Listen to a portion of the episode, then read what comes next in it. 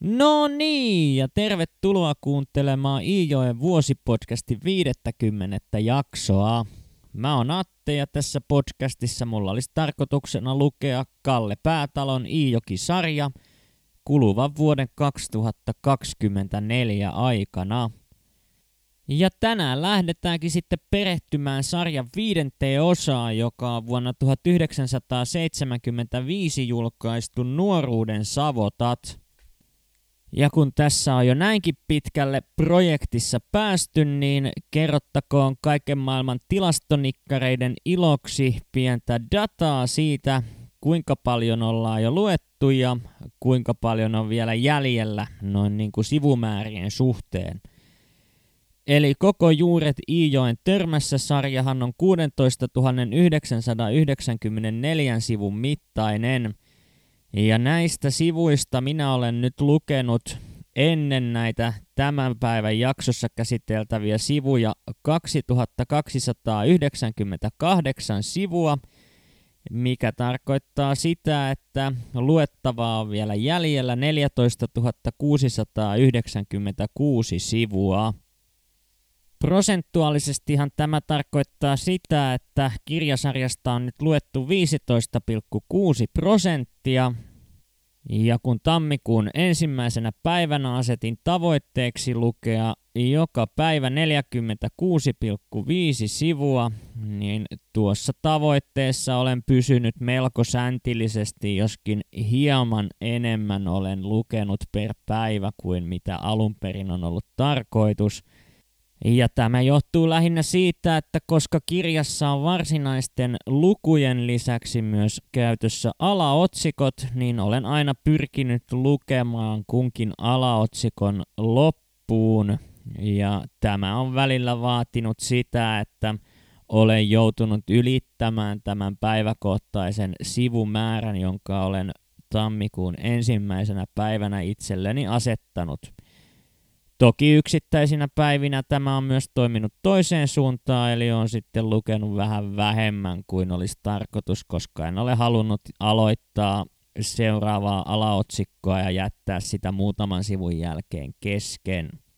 Mutta lähdetäänpä sitten tällä pohjustuksella selvittämään, että mitä tuo sarjan viides osa nuoruuden savotat pitää sisällään ja kun nyt tässä lähdi hieman eri kulmasta liikenteeseen suhteessa normaaliin toimintamalliin, niin, jatketaanpa vielä hetken aikaa samalla linjalla ja otetaan tässä välissä esiin sellainen asia, mitä päätalo jonkin verran harrastaa näissä kirjoissaan, ja se on yksittäisten yksityiskohtien jatkuva toistaminen. Tämä nuoruuden savotat alkaa sillä, että Kalle menee heinätöihin sedälleen kummun patruunalle.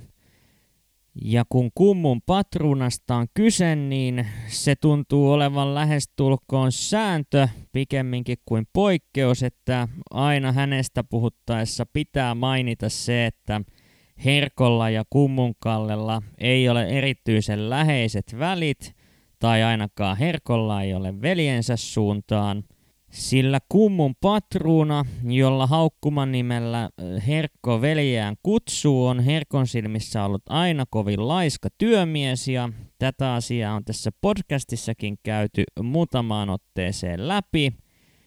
Vaan niin se vaan jälleen kerran tässä kirjan alussa on kerrottava ja meneepä romaanikirjailija Päätalo tällä kertaa niin pitkälle, että hän laittaa herkon toistamaan sanasta sanaan erään kummun patruunaan liittyvän asian, jonka hän ensin lausahtaa täyden tuntirahan sivulla 605 ja uudemman kerran sitten nuoruuden savottoiden sivulla 7. Toki kyseessä on sentään saman tilanteen kuvailu, eikä Herkko eri paikoissa tätä samaa lausahdusta ilmoille heitä, mutta Yhtä kaikki hieman minua itseäni mietityttää, että onko näin yksityiskohtainen asioiden kertaaminen välttämättä tarpeellista, kun kirjojen julkaisuväli ei kuitenkaan ole ollut kuin vain yhden vuoden mittainen ja tätä kummun patruunan ja herkon välistä suhdetta on kuitenkin toistuvasti kuvailtu tässä romaanisarjan aikana. Vastaavan kaltaisia esimerkkejä on olemassa toki muitakin, mutta ehkä nyt kuitenkaan niitä tässä ala varsinaisesti sen suuremmin listaamaan – mutta niin vahvasti vanhojen kertailun merkeissä lähdettiin nuoruuden savottojen ensisivuilla liikenteeseen, että en voinut olla ottamatta tätä asiaa esiin nyt, kun siihen tällainen mahdollisuus tarjoutui. Ja todettakoon vielä, että en toki tarkoita, että kaikki toisto olisi lähtökohtaisesti pahasta, ja esimerkiksi tuon herkon sairauden kuvailussahan toisto on ollut keskeinen tehokeino, kun noita merkkejä ja merkityksiä on jankattu sivulta toiselle, ja tässä suhteessa se on toki toiminut erinomaisesti, mutta monien pienempien yksityiskohtien toistelu on tuntunut toisinaan lähestulkoon täysin tarpeettomalta vaikka varmasti niille lukijoille, jotka satunnaisemmin ovat kirjoihin paneutuneet, nämä asiat voivatkin tulla mukavana muistivirkistyksenä. Toinen tällaisten kertailujen sisällyttämistä puoltava argumentti on toki se, että Tämä mahdollistaa sen, ettei koko aiempaa kirjasarjaa ole ollut tarvinnut lukea, kun romaaniin on tarttunut. Mutta itse en kyllä näe mitään syytä sille, että miksi joku alkaisi tätä sarjaa niin sanotusti keskeltä lukemaan. Mutta toki tämä tekee teoksista helposti lähestyttävämpiä ja täten helppolukuisempia – myös niille ihmisille, jotka sattuvat jonkun yksittäisen kirjasarjan osan kirjakaupasta tai kirpputorilta löytämään. Mutta lähdetäänpä sitten niiden kummun patruunan heinätöiden kimppuun ja siellähän on tällä kertaa töissä Kallen ja patruunan itsensä lisäksi myös patruunan talossa palkollisena oleva Aino, patruunan isä ja Kalle vaari Ukkeli sekä talon nuori emäntä Milka, joka tosin ei ehdi talon muilta töiltä osallistumaan täysipainotteisesti noihin heinäntekohommiin. Ja patruunaa yli parikymmentä vuotta nuorempi Milkahan on jo patruunan toinen vaimo, sillä kummun patruunan ensimmäinen vaimo Hilja on kuollut jo kolmisen vuotta sitten – jonka jälkeen patruna on päätynyt naimaan omassa talossaan aiemmin palkollisena olleen Milkan. Ja koska Kalle on viimeisen puolen vuoden aikana alkanut melkoisen rivakkaan tahtiin löytämään kadoksissa ollutta itsevarmuuttaan, tuntee hän olonsa henkisesti suorastaan vapautuneeksi ja tätä tunnetta korostaa entisestään kummun patruunan talon leppoisa tunnelma, jossa kaikilla on lupa puhua ja heittää vitsiä niin paljon kuin sielu sietää. Ja tämän ansiosta Kalle uskaltaakin kysellä Milkalta hyvinkin suorasanaisesti, että miten Milka ja Patruuna ovat sitten loppujen lopuksi päätyneet samaan sänkyyn nukkumaan. Ja Milkahan tietää kertoa, että eräänä yönä oli kummun patruuna noin vaan kontannut hänen sänkyynsä nukkumaan. Kalle ja Milkan vieressä jutustelua kuunteleva kummun patruuna toteaa, että Jaako Hämmuka kontannut, johon Milka toteaa, että konttasit, konttasit neljän raajan varassa noin vaan hänen viakkuunsa.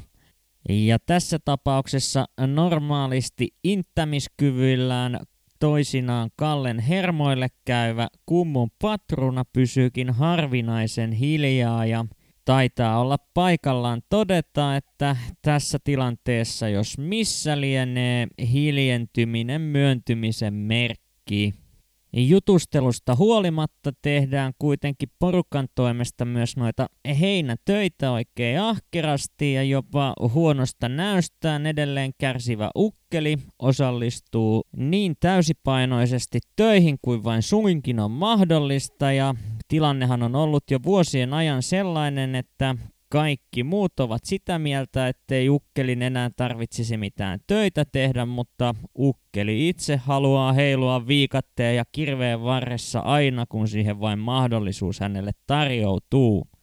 Ja vaikka tämä ukkelin työkielto, jota hänen sukulaisensa tykkäävät hänelle silloin tällöin jaella, tuntuukin hieman epäreilulta, niin kyllä sille jonkin verran perusteitakin riittää. Nimittäin ukkelihan on jo 70 ja kiusana hänellä tosiaan on tuo huono näkö, mutta tämän lisäksi hän kärsii niin sanotusta alusviasta, jossa siis – Suolet valahtavat hänen kivespussiinsa, eli jonkinlaisesta vähän rajummasta nivustyrästä lienee ollut kyse. Mutta yhtä kaikki ukkelilla on tapana loukkaantua verisesti aina, jos häntä joku kieltää työmaalle tulemasta. Ja näin käy tälläkin kertaa, kun heinätyöt on saatu jo miltei päätökseen ja kummun patruuna ilmoittaa ukkelille, että hänen ei tarvitse tuonne seuraavan päivän kohteeseen tulla ollenkaan niittämään. Ja sen verran tuo ukkeli tästä tuohtuu, että kun he ovat Kallen kanssa käymässä kaksin iltasella unten maille kummun patruunan hevostallissa, joka on tyhjillään ja joka täten toimii kaksikon nukkumapaikkana – niin nukkumisen sijaan ukkeli keskittyy lähinnä tupakan pureskeluun, puuskuttamiseen ja puhisemiseen. Ja sama äksyyly jatkuu vielä aamullakin, jolloin kahvipöydässä normaalisti aina personkupin nauttiva ukkeli tyytyy yhteen kupilliseen kahvia ja lähtee omiin hommiinsa, nimittäin patruuna on määrännyt ukkelin keräämään sammaleita – sillä välin kun muu porukka lähtee heinänteko hommiin. Vaan eipä siinä muillakaan ole aikaa ihan loputtomiin hukattavaksi, joten kun personkupit on nautittu ja kummun patruuna on päässyt hieman kertomaan viimeisistä unistaan, niin koko porukka lukuun ottamatta sammaleen keräyshommiin lähtenyttä ukkoa suuntaa kohti tuota heinäntekotyömaata. Mutta kuunnellaanpa seuraavaksi nuoruuden savottojen sivuilta 32 ja 33 pieni katkelma, josta sitten selviää, että mikä siellä työmaalla oikein tätä työporukkaa odottaa. Aamu on parhaimmillaan, mutta silti en saa pidetyksi pitkiä aikoja silmieni Ainon vartalosta. Palkollisella on jaloissaan tummaruskeeksi rasvatut kippurakärkiset lapikkaat – Punakukkainen huivi on sidottu niskan takaa ja päällä on vartaloa myötäilevä läninki. Tiedän Ainon ja Einon hellustelevan vakavassa tarkoituksessa, mutta silti katseeni aivan asuu edessäni somasti notkahtelevan lantion paikkeilla. Jopa rumat ajatukset pyrkivät mielikuviini. Veli Jalluk oli jo kerennyt juurikkasuolen niittämään. Hätkähdän sedän sanoja ja kuuntelen. Nyt myös omat korvani erottavat suon suunnalta liipan kilkutusta. Ainaskin kuuluu joku liippaava viikatetta, toteaa myös Aino. Laskeudumme suonreunaan tureikkoon. Oikealla näkyy pajukoitte reunustama puronuoma. Setä sanoo kädellään näytelle. Kummun niityt alkaa ihan tuosta. Niittyä on puron kahta puoleen ja eessä päin. Tuolla pikkusen vasempaan kätteen aavan suon heinikkoa minun palstassa. Sedän puhuessa puskeudumme polun kahta puolen harottavien pajukoitten läpi. Pian eteemme aukeaa melko laaja niittysuo, jonka eri puolilla nököttää tänä kesänä tehtyjä saura- ja pyöreitä suovia. Mutta näkyy muutakin. Oikealla, eikä kaukana, niittää yksinäinen mies. Muutaman sekunnin epäilen silmiäni ja jopa järkikultaani. Myös setään vaikuttaa näky niin, että hän tökkäytyy kävelystään.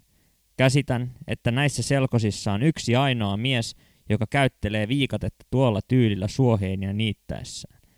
Mättään kylkeä kiertäessään viikotemies joutuu kääntymään lähes meihin päin. Ei enää epäilystäkään. Kallesedän leveä, auringon tummaruskeaksi pahtama niska kääntyy ja jäämme tuijottamaan toisiamme. Sedän ällähtänyt ilme vetää hymyn kasvoilleni ja sanon, Lähelle arvasit. Ei täällä juuri setä Jalmari niitä, mutta Jalmarin isä suhauttelee täyttä päätä. Sedän käsi nousi raapimaan niskaa ja hän sanoo päätään lekautellen. Nyt minun on kyllä pakko sanoa, että voi perkele. Vaikka tähän paikkaan uskot kariskoot, ettäs tuo jo täyttä päätä niittämässä. Eläkä sinä enää naura, Hirnu. Setä tarkoittaa ainoa, joka on pudonnut kyykkysilleen hihittämään. Leuka polvissa ja hartiat hytisten tämä sanoo. Mitä tässä muuta tekisi? Siinä se on sammalen kiskoja. No, niinpä on, setä sanoo ja yhtyy nauruun. Ukkeli on kuullut tulomme.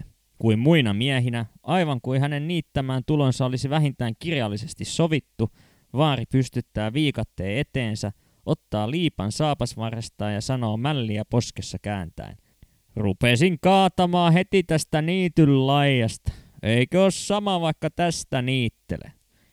Kalle setä huokaisee ja lähtee liikkeelle. Aivan sama. Kunhan vai heinä lakovaa. Viiäämme eväskonttia ylimääräiset haravat tuonne latopöksään. Tällainen yllätys odotti niittoporukkaa ja saapa tosiaan nähdä, että koska ukkeli itse päätyy siihen lopputulemaan, että hän on liian vanha niittohommiin, mutta ainakin tämänhetkisen niittokunnon perusteella vaikuttaa siltä, että siihen saattaa vielä muutama vuosi mennä. Ja kuten katkelman alusta voitiin huomata, niin on Kalle onnistunut jälleen kehittämään jonkinlaisia ihastumisen tunteita. Ja tällä kertaa hänen vinhasti hyräävät hormoninsa ovat saaneet lemmen leiskumaan kummun patruunan palkollista ainoa kohtaan. Mutta Aino on kuitenkin Kallea muutaman vuoden vanhempi ja heilaki häneltä jo löytyy, joten minkäänlaisia kovin vakavia ajatuksia Kalle ei suo sille, että hänestä ja Ainosta voisi jonkinlainen pari tulla. Kallen tunteet eivät ole kuitenkaan ihan yksipuolisia, sillä Aino erään kerran äityy Kallea kovasti kehumaan hänen työntekijän taidoistaan ja – Toteaapa hän Kallelle ääneen sen, että jos vain Kallekin olisi samanikäinen kuin hän, niin kenties tilannetta voitaisiin katsella hieman erilaisin silmin. Koska tämä niitty, jonne ukkeli yllättäen änkäsi niittämään, oli viimeinen heinäntekopaikka tälle vuodelle, on tullut Kallen palkanmaksun vuoro – ja palkkaahan kummun patruuna suostuu Kallelle maksamaan 180 markkaa viikolta, joka on huomattavasti enemmän kuin se 140 markkaa, jota Kalle itse uskaltautui ehdottamaan palkkasummakseen per viikko. Sen verran Kalle on kuitenkin ottanut palkastaan ennakkoa, että hän on pyytänyt kummun patruunaa tilaamaan itselleen Suomen urheilulehden, ja nämä urheilulehden numerot ovatkin Kallea odottamassa Kallioniemessä, kun Kalle palaa työreissultaan takaisin kotiin. Mistään erityisen kalliista hankinnasta ei kuitenkaan ollut kyse, sillä kahden kuukauden numerot maksoivat 50 markkaa, ja kun Kalle oli ollut töissä neljä viikkoa tuolla kummun patruunan luona, niin ihan reiluhko summa siitä jää vielä käytettäväksi kodin tarpeisiin. Ja tottahan toki herkko tuttuu, mutta viimeisten viiden vuoden aikana piiloon jääneeseen tyylinsä äityy kauhistelemaan tätä lehtitilauksen hintaa. Ja toki hänen on myös aivan pakko motkottaa Kallelle siitä, ettei Kalle ole kiskonut kummun patruunalta suurempaa palkkaa. Ja kuin kirsikaksi kakun päälle saadaan kuulla vielä Herkon valitusta siitä, kun Kalle on tuonut mukanaan läjäpäin kirjoja, joita hän on lainannut Valliinin Annilta kirkon kylältä. Ja Herkkohan toki luulee, että Kalle on ostanut nämä kirjat, sillä Valliinin Anni myös myy kirjoja, mutta näin ei kuitenkaan ole, vaan nämä kaikki kirjat ovat Annin henkilökohtaisesta kokoelmasta, josta hän on suostunut kirjoja Kallelle lainaamaan. Herkon huolet kirjallisuuden suhteen eivät kuitenkaan rajoitu vain kirjojen hintoihin, sillä hän on ylipäätään sitä mieltä, että kaikenlainen lukeminen on aivan turhanpäiväistä hommaa, eikä Kallenkaan sitä täten tulisi suuremmin harrastaa. Ja tämähän toki loukkaa Kallen mieltä jonkin verran, sillä hän on joutunut nämä kirjatkin lainaamaan Annilta siitä syystä, että – kunnan lainakirjaston kirjat alkavat olemaan luettuina ja tuo kirjoitushommakin on alkanut muodostumaan Kallelle yhä vain läheisemmäksi, joten kukapa nyt erityisemmin riemusta kiljahtelisi, kun oma vanhempi näin vähättelee lapsensa lempiharrastusta. Mutta tällaisia tunnelmia oli tarjolla tällä kertaa ja ensi kerralla sitten lähdetään selvittämään, että mitä nuo Suomen urheilulehdet pitävät sisällään ja onhan sieltä Berliinin olympialaisetkin tulossa aivan nurkan takaa, joita Kalle aikoo totta kai yhdessä Kaimansa Hoikkalan Kallen kanssa seurata niin tarkasti kuin vain suinkin on mahdollista – Joten lähdetään sitten ensi kerralla selvittelemään, että miten nuo Berliinin olympialaiset Kallelle näyttäytyivät. Mutta ei tällä kertaa tämän enempää, joten kiitos kun jaksoit taas kuunnella tänne asti ja palataan huomenissa asiaan. Moikka!